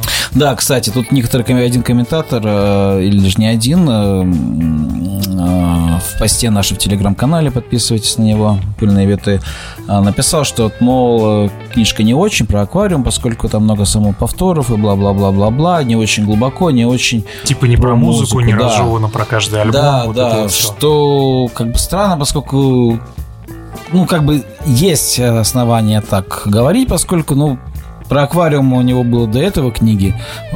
100 магнита альбомов, Майк Курехин, везде фигурирует Гребенщиков. То есть какие-то вещи могут повторяться, может, недословно, в этом я ничего не вижу а, плохого. А про аквариум, я считаю, это лучшая книга в плане м, некой структурированности, что ли. Вот. Поэтому ну... Куштир молодец. Ну вот честно. Да, да, да. Защитил братюню. Защитил, да. Да, ну, на самом деле тут надо еще заметить, что книга это не всегда какой-то подробный разжеванный анализ творчества. Это часто еще байки, истории, жизни и все такое. В конце концов, а, ну, оно состоит и из того, и из другого. если у Кушнера уже есть книга, mm-hmm. где каждый альбом разжеван, смысл это еще, еще раз писать. Ну да, конечно. Тем более, когда есть такое количество байк. Да, Слушайте, вот э, тоже в тему энциклопедии, не то чтобы это была прям-таки каноническая энциклопедия, но я к ней как раз э, возвращаюсь, это очередной возврат. А, книга называется «Ковбои и индейцы» Гаррет Мерфи, и это история рекорд-лейблов, э, легендарных, скажем так. Это интересно. Типа Сан и так далее? Сан и про Колумбию, вообще про зарождение рекорд-индустрии, про, скажем так, про отцов. Единственный ее недостаток – отвратительный перевод на русский mm. язык. Там... Э, Тогда не буду читать. Вот я ее добуду на английском, можно будет читать на английском. Да, надо бы. Но, а здесь... Давай ты ее переведешь. Не, я могу консультантом, я могу пометить те места, которые довольно-таки странные, потому что был там момент, а, описывается, значит... А, ну, во-первых, если вы видите, что Джонни Митчелл стал парнем, это плохой перевод. А, Она стала Джоном, да? А, Джонни, Джонни, Джонни Рист. В очередной раз. Джонни Кэш, типа, и Джонни Митчелл. Да-да-да. Ну а, так вот, там был эпизод, когда описывался какой-то концерт группы Кис, и что какая-то там ситуация, в результате которой их барабанщик ударился головой, а я ее читаю, ну, по-русски, и не понимаю, а что произошло, я не могу это визуализировать вообще. Ну, полезла в интернет, нашла оригинал, все поняла. Я уж там не помню, в чем была разница, но, короче, по-русски нифига не было понятно, как будто, не знаю, откуда это люди взяли. Но, однако ж, э, все... Там, знаете, вот это про, про времена, когда э, студиями руководили важные дяденьки, жующие сигары, которые ни хрена на самом деле не понимали в музыке, зато отлично понимали в деньгах. И поэтому, с другой стороны, доверяли скаутам и говорили, что если люди это покупают, окей, мы это будем издавать. Про инди-лейблы 70-х. Ну, вот в целом книжка классная. Единственное, что вот как-то с переводом немножко не повезло. Я да. по ней ничего не знал. Ковбой это очень индейцы. интересно, да. Я такую не читал. Это вот прям очень интересно. А мы правда хотим растянуть до двух часов э, подкаст? Или мы его потом на две части Почему ты спрашиваешь? Потому что я, мне кажется... Домой нас... хочешь уже? Нет, не совсем поэтому. Мне, мне не знаю. Ну ладно. Это все мы вырежем, я думаю. Нет, а. ладно. Я ничего вырезать не буду, потому что мне лень. Я все закину в готовый проект. Тяп-ляп и в продакшн. Я только так умею. Ясно. А, в таком случае, может, мы тогда по еще по одной книжке? Не хотелось бы, чтобы наш, чтобы этот подкаст все-таки не дослушивали ну, люди. И на этом, скажем, закончить. Всего. А потом еще можно вернуться типа, с новыми будет книгами. ли у нас вторая часть про книжки? Да. Ну, так же, как с фильмами вторая часть. Ну, да, ну, третья. Ну, ну, это все обсуждаем. Ладно. Ну, хорошо. Ставьте огонечек, если хотите продолжение. Да, ставьте огонечек. подписка. Все дела. Окей, окей. Если вы дослушали до этого момента, значит, вы молодец. У нас еще по одной книжке. Э, кто начнет? Давайте я начну, ладно. А, это будет русская книжка. Называется «Песни в пустоту», авторство Ильи Зинина и Александра Горбачева. А я читал. Ты читал? Я читал. А я нет. Yes, хорошо.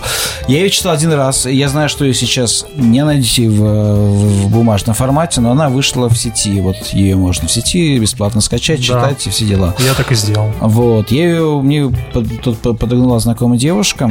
Вот. И я с большим удовольствием прочитал. Там э, про контркультурных, скажем, э, культовых. Ну, про потерянное поколение mm-hmm. панк-рока и всякого андеграунда начала 90-х, клуб там-там, Химера, пилот Химера, да, и так далее. Ну, пилот там, ну, там главный... Про пилот там была глава, насколько помню. Не-не, точно не был, может, Нет? пилот, ну, come on. Это же отстой, там уже пилот был, был популярен, вот. Или, а, может, там просто упоминали, а может, упоминали тех, в контексте, да. что отстой. Да, Я ну, просто помню. Э, у него же была группа этого пилотов англоязычная, Military Джейн, который он в Тантаме играл. Химера, Веня Дыркин, Собаки Табака, Соломенные еноты. Да-да-да. И кого-то я, наверное, забыл. А двух очень крутых авторов. Это Саша Горбачев, ну, он известный парень, который там э, афишеры музыкальной редакции руководил. Потом был в других изданиях. Сейчас у него свой канал. И вот подкаст про Летова вышел, всеми обсуждаемый. Илья Зинин, тоже друг нашего э, канала. Обязательно позовем его на подкаст, уже договорились. Небольшой анонсик. Вот он тоже бывший журналист и концертный промоутер, менеджер сейчас всех главных инди-групп и там рулит фестивалем Motherland и прочее, прочее. Очень ребята в теме, ребята за, за, застали ту эпоху, написали о, о тех, о, о, о ком не пишут, как правило. И это, опять же, по 90-е, опять же, другой взгляд на них, чем принято а, сейчас подавать. Вот. Читайте, наслаждайтесь. Очень рекомендую эту книжку. Вот. Книга клевая. Давно читал, но очень понравилась. По-моему, там про аукцион, что ли, еще было? А, ну, там мог, мог, могло об этом как-то упоминаться, но вот главный герой это вот там э, по главам же разбиты. Ну вот да, там те группы, которых, да, которых я назвал. Вот. Окей. А у тебя что? Ну, если вы не возражаете, я немножко в науку сверну с нашей Давай. дорожки. Давай. А, есть у меня любимая книга на эту тему, она называется «На музыке». Дэниел Левитин, по-английски «This is your brain on music». И пока это лучшее, что я прочитала именно по тематике, как музыка влияет на мозг и вообще почему мы любим музыку. Не то чтобы там был какой-то вывод, потому что ученые еще в процессе, а, но это где-то моя третья или даже четвертая книга на эту тему, и она хороша тем, что, во-первых, Левитин э, шарит и за музыку, и за науку, что прекрасно, и он очень увлеченный человек. В начале книги он божится, что он не будет использовать там каких-то научных терминов, но периодически срывается. Это очень забавно. А Вначале там идет длинный экскурс в сольфеджио. Кто не знает, тот узнает. Нет, там все хорошо, не так все страшно. А, и действительно там рассматриваются интересные вопросы. Как мы запоминаем мелодию? То есть мы запоминаем слепок или как мы это запоминаем? Потому что почему мы помним мелодию, даже если она транспонирована в другую тональность, если она спета вообще иначе, если вообще шум кругом, вот все знают, сидишь в кафе, mm-hmm. и через какой-то шум ты слышишь э, знакомую мелодию, хотя она вообще по-другому спета. Вот что в голове происходит? Как это, как это там откладывается? Очень интересно было про обертоновый ряд, что мозг э, всегда сечет тональность на самом деле. И если э, сыграть э, ну, обертоновый ряд без основного тона, то мозг его достроит. Проводили uh-huh. опыты на совах, все подтвердилось. То есть uh-huh. это не только у человека, это в принципе у живых существ. И вот там много таких интересных моментов и исследований, и разных точек зрения. В общем, это очень увлекательно читать. Главным образом, потому что сразу начинаешь на себе это примерять, там как-то, ну, конечно, насовать электроды себе в мозг, но вот э, про память музыкальную или еще там про что-то. Я просто люблю, вот, знаете, разбираться, как, как что работает. И в отношении к музыке это не то, что типа там разобрался, мне стало неинтересно. Наоборот, разобрался хоть как-то немножко и стало еще интереснее, что, боже мой, какая музыка крутая, как вот как это все у нас устроено. Так что на музыке Дэниел Левитин я рекомендую. Прикольно. А я, честно говоря, не вспомнил еще ни одной книги, которую мне хотелось бы отдельно порекомендовать, потому что они все примерно ну такие. Не, ну, мне У меня тут... осталась mm-hmm. только специальная литература какая-то в голове. Я вспомнил, что, допустим, когда я был гитаристом, мне очень помогла книжка, которая называлась «Аппликатурное мышление гитариста». А, она мне помогла очень а, хорошо играть, в общем. Потому что она учит тому, что... А, ну, короче, это антисольфеджио просто. То есть, если она тебя учит не думать всякими там нотами, гаммами и тому подобное, учат думать аппликатурами. И а для гитариста это очень важно, потому что ты, ты же не думаешь, как вот ты, у тебя рояль, белые клавиши, и ты понимаешь, где у тебя что. А ты смотришь на лады, и ты понимаешь, что тебе нужно выполнить какую-то последовательность действий пальцами. И э, ты берешь, просто на лад переставляешь, хренакс, ты уже делаешь все то же самое, только в другой тональности. И учат думать аппликатурами. И это очень полезная была книжка. Э, рекомендую горячо. Потом я очень много прочитал книжек по звукорежиссуре, про по музыкальной акустике, про вот это вот все. Они тоже мне очень хорошо помогают в жизни. Но что-то отдельно кон- конкретное, не знаю. Я только звукорежиссерские всякие прикольные книжки помню, типа Mixing with Your Mind там и так далее. А, это все очень э, круто помогает.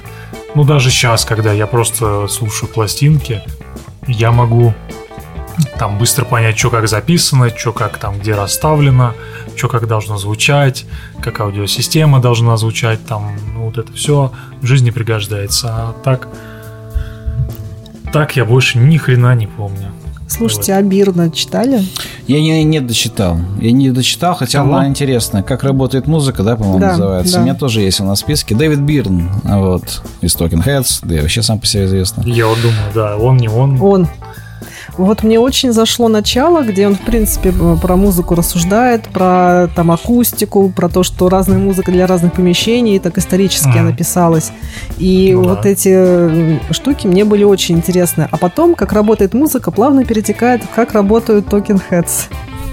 Ну, ну я где-то на явном моменте и перестал читать. Я примерно половину прочитал.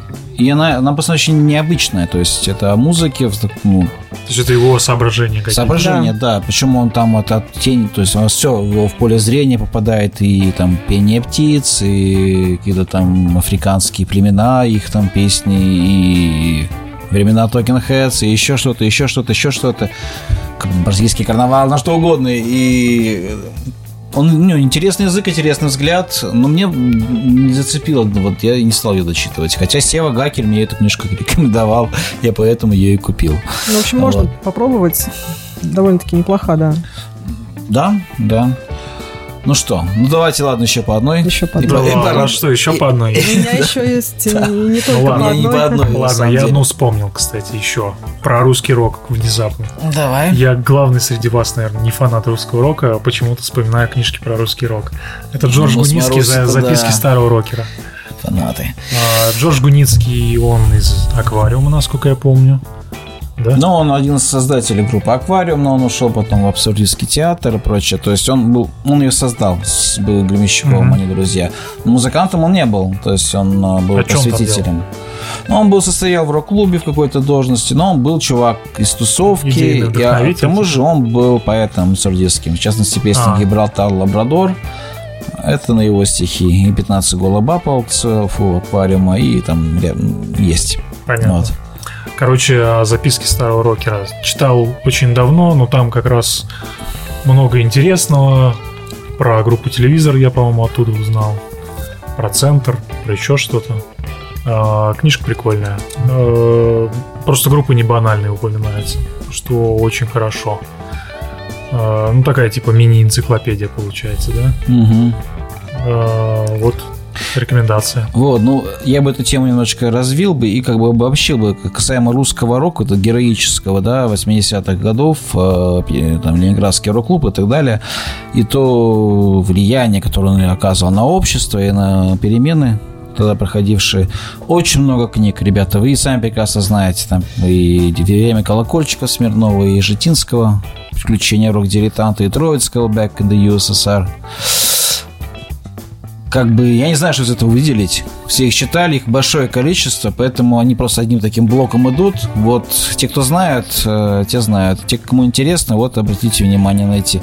Я бы в этом контексте выделил бы одну книжку, она недавняя, она называется «Приключения Джоанна в стране, не Джоанна в стране чудес». Это автобиография Джоанны Стингрей. А, Так это, А, наверное, она фи- и написала. Да, она ее написала со- со- вместе со своей дочкой а, Мэдисон. Ладно, не помню. В общем, чем она крутая? Так тем, что здесь показан взгляд совсем со стороны на все вот эти описываемые многократно события. Потому что человек из совершенно другой вселенной прилетел. Ну, вообще, ее история, она ну, просто невероятная. Почему до сих пор не сняли сериал или фильм, мне непонятно. Вот, и там много крутых историй, и, и именно вот не знаю, что еще к этому добавить. Же там у нее две части, она и в 80-х. Первая пос- посвящена 80-м, вторая 90-м. Как выяснилось, она 96-го аж пожила в России и была вообще довольно известным.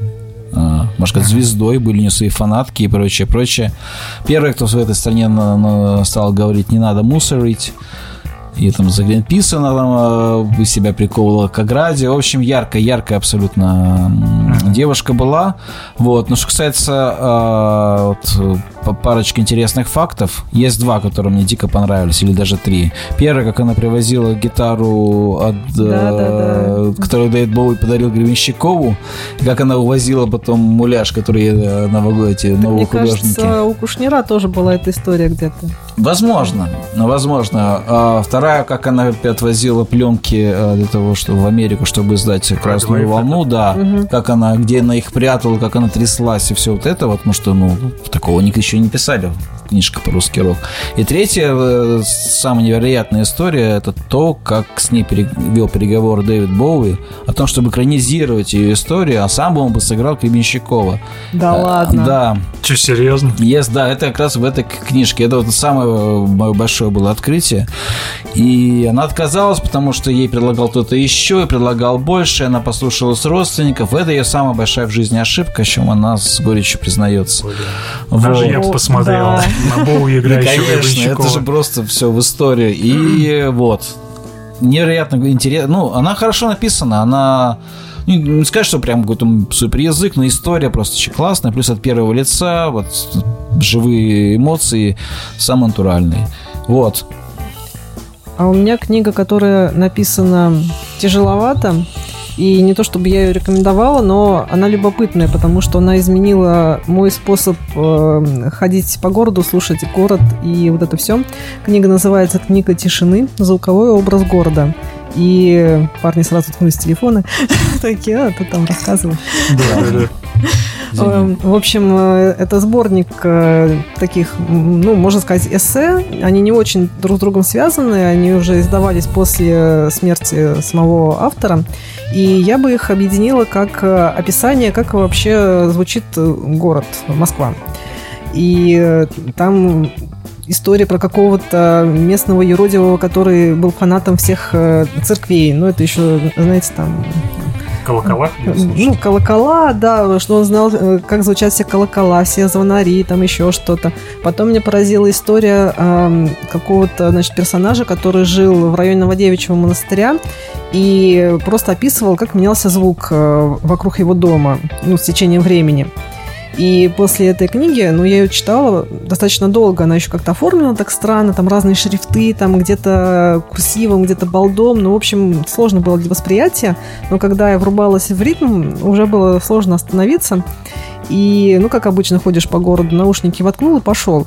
После этой книги я стала ходить город слушать. Ну, то есть для меня перестали вот эти шумы бесячие, быть бесячими они стали складываться в какой-то ритм. И я даже ходила, приставала к друзьям, к своим, э, с вопросом, а ты помнишь, э, как раньше, например, что-то звучало? Мы часто помним запахи, а вот э, со звуками не очень, даже у меня не очень. И я слушала Немного историй было, скажем, да. Но вот одна моя подруга сказала, что раньше метро звучало по-другому, но другие вагоны, соответственно, другой звук от них. А мой э, лучший друг, там, с первого класса дружим, он вспомнил а, разный звук а, там, тряпочки об а, школьную доску, потому что а, тряпочка, смоченная в воде, звучала иначе, чем тряпочка, смоченная она там... Она доставляла да. удовольствие. Ну, не то, чтобы она, не знаю, что она там доставляла, но просто, понимаешь, вот, книги, которые меняют его немножко там, способ там, жить, не знаю, слушать, mm-hmm. они все равно достойны упоминания, поэтому если вот вам захочется какой-то такой философии городской, то книга тишины, welcome. Класс, класс. класс. Это я люблю такое. Ну что? Все, я предлагаю на этом заканчивать. Ну что? Большой получился выпуск. Выпуск получился mm. большой, потому что нам надо было наговориться. А, да, за, с другой стороны, мы давно не общались, да. так что. Вот. Так что да. Слушай. А, в общем, третий сезон э, начат. У нас впереди э, клевые гости, с которыми мы уже договариваемся. Будет классно. Переключайтесь, мы больше не будем полтора часа записывать выпуски. Ну, как пойдет. Ребята, если вы, вы напишите. Мы как Кстати, да. всегда придерживаемся какого-то примерного таймлайна. Вот, как мы стараемся уложиться в час. В этот раз мы разошлись. Ну, вот. Это первый ну, выпуск сезона. Можно да, чуть-чуть. Да, ну, надеюсь, что если вы пишите в комментариях, слишком долго, не слишком, норм, давайте хоть три часа. Мы это все учтем. А за сегодняшний выпуск мы благодарим Арусю Лактушеву. Ну, Всегда тебе рада. Вот. А, мы многие книги не, а, не упомянули, не рассказали. Мы это знаем, даже из нашего списка, уж не говоря из вашего списка. Поэтому, если хотите продолжение, то там голосуйте, тоже пишите и все такое прочее. Ну, вы знаете, что делать, короче. Вы знаете, что делать, да. да. На этом мы с вами прощаемся. Ну, всем, всем пока. пока. Спасибо, пока.